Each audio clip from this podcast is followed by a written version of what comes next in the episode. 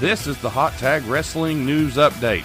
The 2020 Royal Rumble was definitely a success as far as the creative aspect of WWE goes. Charlotte Flair came out the victor in the 30 Women Royal Rumble.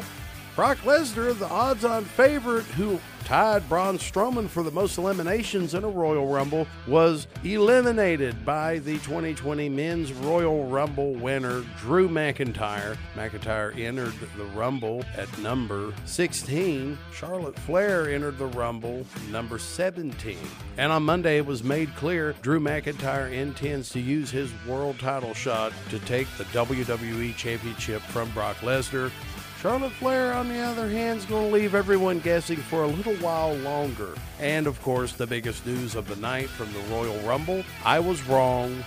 Edge made his return, coming in at number 21, the biggest surprise of the night, and has been out of action due to neck injury since 2011.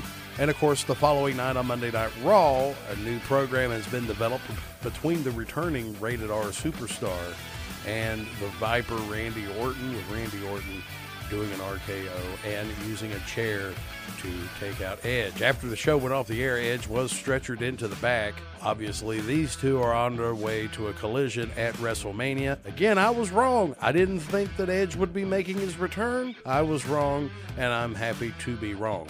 I'm Aaron Stone with the World View of Wrestling, WVOW on WVOW Logan.